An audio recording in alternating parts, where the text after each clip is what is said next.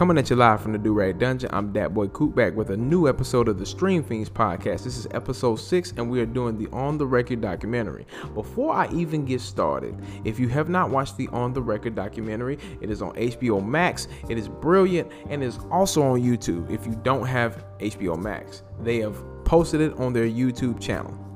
It is a great documentary. It's about 90 minutes. It is something that you must watch as a person, period.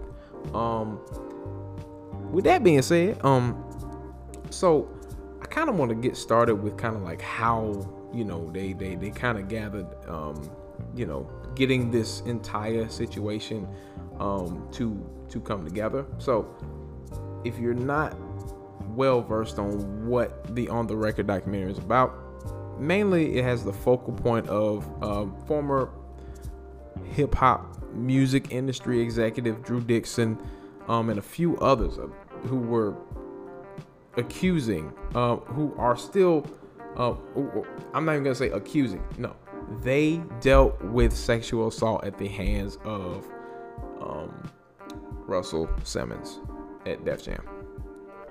And he's not the only individual that's the focal point of the abuser, but um, he is the biggest figure in this entire documentary.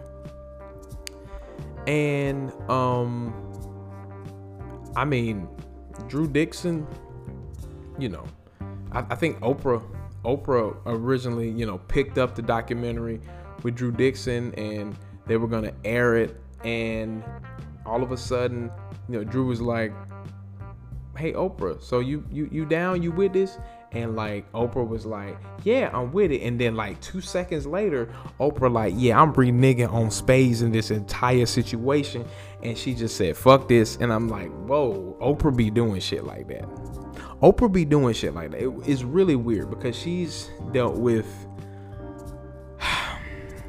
she's dealt with abuse of this nature before, but sometimes you think, well, is it who it is that's tied to this? Is it because it's Russell Simmons? Is it because she has certain relationships with certain individuals and she was maybe not told not to? But I'm like, well, Oprah's worth a billion dollars. You really can't tell the shit. What led to her backing out of this? Lots of people have backed out of this. And that's really interesting. But um yeah, um I think Dave Chappelle was also like no, no, I'm sorry. That's R. Kelly. Almost fucked that up. Anyway, let's let's um let's get into Drew Dixon's story though. Um, Drew Dixon um is actually from um I believe I believe I believe Washington D.C. She's from Washington D.C. Her mother became mayor of Washington D.C. I think in the 80s, if I'm not mistaken late 80s or early 90s. I think I think it was the early 90s. Yes, early 90s. And in the midst of that, um, Drew Dixon moved to New York City to pursue um, becoming a record executive with it wasn't just Def Jam. It was just like I think it was other outlets before she reached Def Jam and Def Jam approached her and said, hey, this is amazing. You know, she met Lyor Cohen, and Lyor Cohen was fucking rude to her. Okay, bro. Lyor Cohen was a whole dick to her. He was like, I don't know who you are, you know, and you're, you know, I don't want you being one of a, a skinny bitch. Like he basically said, he basically said, hey, skinny bitch. Like, you know, you're not supposed to be. Hey, I don't want to see you. You know, you out here fucking, fuck, fucking, um, Russell Simmons and shit. And I'm like, what the fuck, nigga? it's like this nigga already knew the scope. Like, fuck. So, with all that being said, shit, you know, um, earned, earned, quote unquote, um, which is fucked up, but Lyor earned, um, or she earned Lyor's respect after like proving that she was out here fucking killing it. Okay, to put it into perspective, how fucking talented Drew Dixon was, she helped put together the Above the Rim soundtrack. She helped um with All I Need with Method Man and Mary J. Blige. Like that was an interlude at first, and she turned that into a song. Yeah, yeah, that, yeah, yeah. She not only helped put Method Man and Mary J. Blige together, but Method Man and Redman were both together. You know, signed them together, nigga. Um, she signed Bone Thugs-n-Harmony. Like shit was, she was fucking out here, bro. She was fucking out here. So uh, yeah, Drew Dixon won't nobody to fuck with. Um, so um, it, it's funny because hip hop was a patriarchal kind of male driven society and a male driven uh, market. You know, not just a male driven market, but a male dominated industry from the top down. So when I mean the top down, I'm, I'm really talking about executives, people in power, not just the artists. Um, and the misogyny was not just in the music, but it was in the workplace as well. Because it was a non-traditional workplace. It was, you know, it's music industry. The music industry is not traditional by any means. Um, and um, you know, as as we got deeper into, you know, talking about misogyny and things of that nature, she actually told her account of Russell Simmons raping her, which is it's saddening and I legit about cried. I think I did cry when I heard it and um, it's rough. It's really vivid. It's very, very, very, very, very, very well told. But I don't. You can't say it's well told. I mean, it, it, let's say it's detailed. It was detailed. It was very, very vivid, and um, it was sad, very sad, very scary to me. Um, and you know, she was traumatized, of course, being raped by fucking Russell Simmons, who is your boss.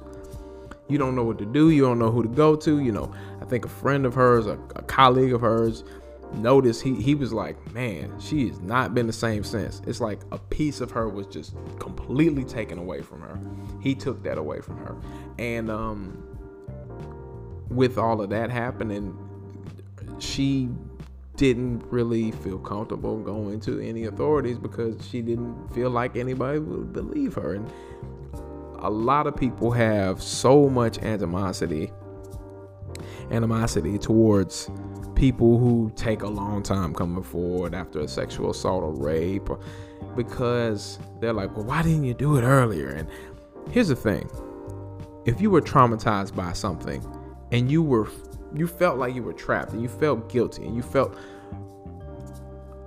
ashamed of even existing, what would you do? There's that sense of feeling trapped. I've never been sexually assaulted. Okay. I'm lying. But what I'm not gonna get into that now. Um, I'm not gonna talk about any account of mine, but um I will say this. Um sometimes you don't know that that's sexual assault when it happens. But that one was the most clear and most vivid form, which was rape. Sometimes, you know, you have some inappropriate touching, but that was rape. Like full on rape. And um it, it saddened me. It really did sadden me. I just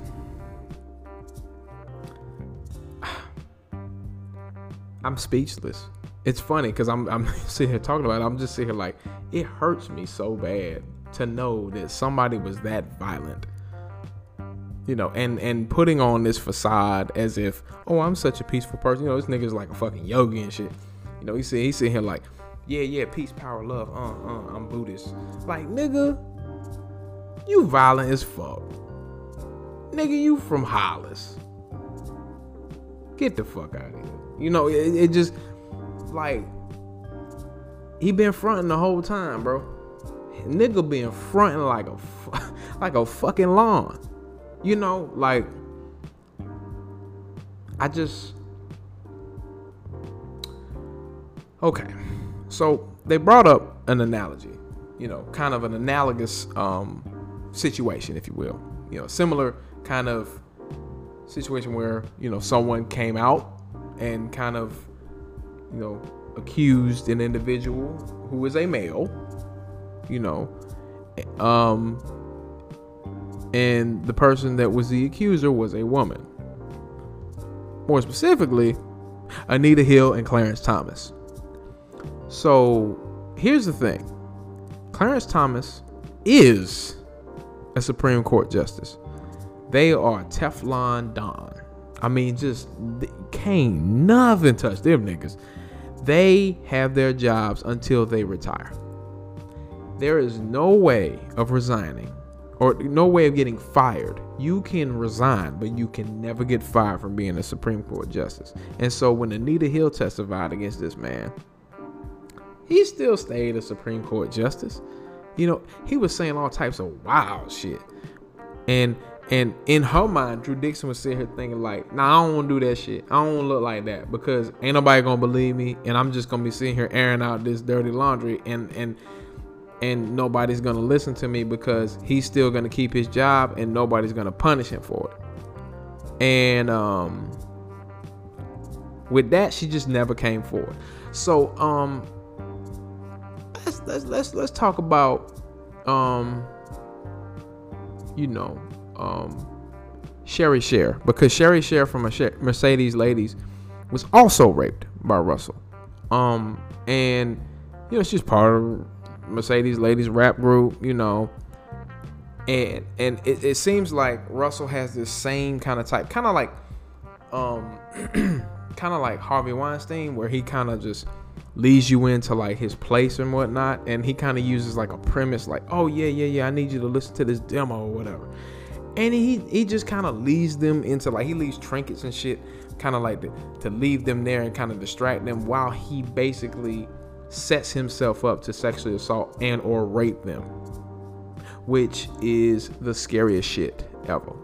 You know you feel trapped. You can't leave if you try to you got this man standing in front of you even if you try to struggle you know that it just it's it's a terrible terrible predicament and situation. I could never imagine.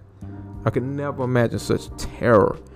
Um, so you know, like like um Drew Dixon said, you know, he was extremely violent, a violent man, and um, it, it's terrifying to hear. Um, but you know, it's funny because it's not just like I said before, it's not just Russell when uh, Drew Dixon started like doing her thing and going on to like, you know, she was like, fuck this shit. It's breaking me. So she said, fuck Def Jam. She left. And she took a little bit of time, you know, just kind of relax. Not even relax, just said, I'm getting away from this shit. That's basically what she did. And um she ended up over at Jive Records. Working under Clive Davis, you know, I mean, get, getting getting songs like Whitney Houston and, and shit, you know, doing doing um fucking a rose is still a rose. That damn song, baby girl, you hold the power. My voice is fucked up, but um, that damn that that damn Aretha Franklin song, bro, like that song means so much even in this documentary, like that song pertains to so much. Um, but yeah, like she did shit like that, man. Like with Clive, and like she had hits and shit. Like she was back on her game, like talented like she was before, you know. And then Jive basically, you know, or Clive Davis, who was under Jive, basically just, you know, he he he throws L.A. Reid over like that subdivision um, which was like I think LaFace and like um, Arista and stuff like that, all that stuff. Um, and everything changed. Like the whole mood, the whole happy, you know, rejoicing. Oh yeah, we in here, we fucking it up, nigga. No, um, L.A. Reid changed the whole vibe, and it was a quid pro quo type of situation or environment. And um, with that, you know, um, basically, L.A. Reid will be making sexual advances, sexual passes, and um, she'd be like, "No, because I done seen this shit before. Because Russell did that shit again. It's like, yeah, can we just listen to some music up in my apartment? Hell no, nigga. Who the fuck want to do that shit with you? And then, you know, he started getting petty. He started getting really, really angry. He starts being an asshole. Things like Kanye West being signed doesn't happen because of L.A. Reid. Things like John Legend not being signed happens because of LA Reid being fucking petty and being an asshole about not getting pussy from Drew Dixon. That that's being very like blunt, but honestly, in his mind, that's what he was thinking. I ain't gonna get pussy. That's exactly what he was thinking. Okay. He kept making these sexual advances, being extremely aggressive, being a fuckhole, and um, being petty about it. And honestly, a lot of careers were dashed because of this. You know, Dream Dixon had to go back. Or, uh, or, uh, uh, I said Dream Dixon. Drew Dixon had to go back in there and tell people, "Hey, man, nah, it's not happening for you." I remember she said something to like Kanye West. Kanye West, his dreams were dashed. He was crying in that lobby, and what she said is, "This is ridiculous," but you are going to look back on this and laugh because you're going to have Grammys, you're going to have awards and awards and awards. You are going to sell millions of records. And look at Kanye. Yeah, he crazy as fuck right now, but at, at one point he yeah, he has sold millions and millions and millions of records, and he has like tons of Grammys. I think he has like he's up there at the top with people that have earned Grammys. But um, yeah, L.A. Reid, you're a shitbag for that you basically was like, oh yeah, I'm gonna hurt people's career. Like he basically went in there on the intention of like, you're gonna pay if you don't give me no pussy, and that's exactly what he intended to do. He did it too. I mean, he hurt not only Drew Dixon's career and messed with her credibility, but he also dashed other people's careers. And for that, I'm sending a forever fuck you to you, LA Reid fuck you. You might have been cool with Outkast and all of them. I love Outkast. It's my favorite group. Period. But yeah. You ain't shit. Fuck you. And it just seems to be this quid pro quo environment always in the music industry. It just seemed to always rear its ugly head. It's like, yeah, this is just how this works. It's like they make it seem like, well, yeah, you, you gotta be tough to be in this environment, you know. Nah, this shit is professional. You treat it like a profession, okay? And people being treated a certain type of way should not be the norm. But they make it the norm because it's rules that were created by a patriarchal environment, a patriarchy, if you will. So, um, with all that, um, we see more people come forward and talk about what Russell has done um, with these women, and, and it's just really heartbreaking. Um, it's not heartbreaking for me to um, find out that Russell Simmons is this kind of person. No, it's heartbreaking that these women have had to go through multiple experiences of trauma and, and feeling like they're not enough, feeling like they're not worthy, feeling like they're worthless, feeling like nobody will listen to them, feeling like they have no um, love and that they're, you know, that they're guilty, that they're, you know, a shameful individual. It's that's the saddest part. That is the only part that makes me sad because if you feel bad in any way for these men that have done these terrible acts, you are a shitty person. Who who wants to feel bad for them? Why would you feel bad for those those men that have done what they've done? I don't give a fuck about them. These women have endured hell. Back and forth. And um like I said, all of those women that came forth are super brave. And this took place, um, I think, yeah, Drew Dixon. I, I really didn't talk about the New York Times article, but Drew Dixon originally came forward about this story back in 2017 when the whole Me Too movement was really getting started after like Harvey Weinstein and stuff like that. And um, you know, she she spoke with the New York Times reporter and you know, they kind of got an interview set up and and they they pretty much just spilled everything. Um, in in great excruciating detail. When I mean excruciating, I mean in the worst way.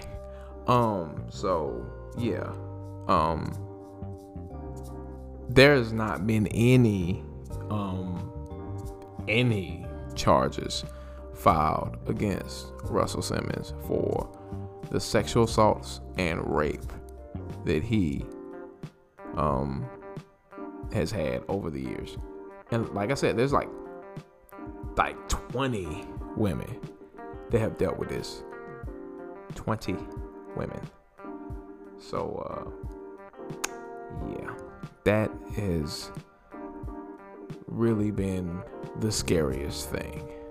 Because who else is part of this monstrosity? Who else carried out these quid pro quo types of things in many workplaces? You know, I could not imagine being in that situation. I could not imagine it.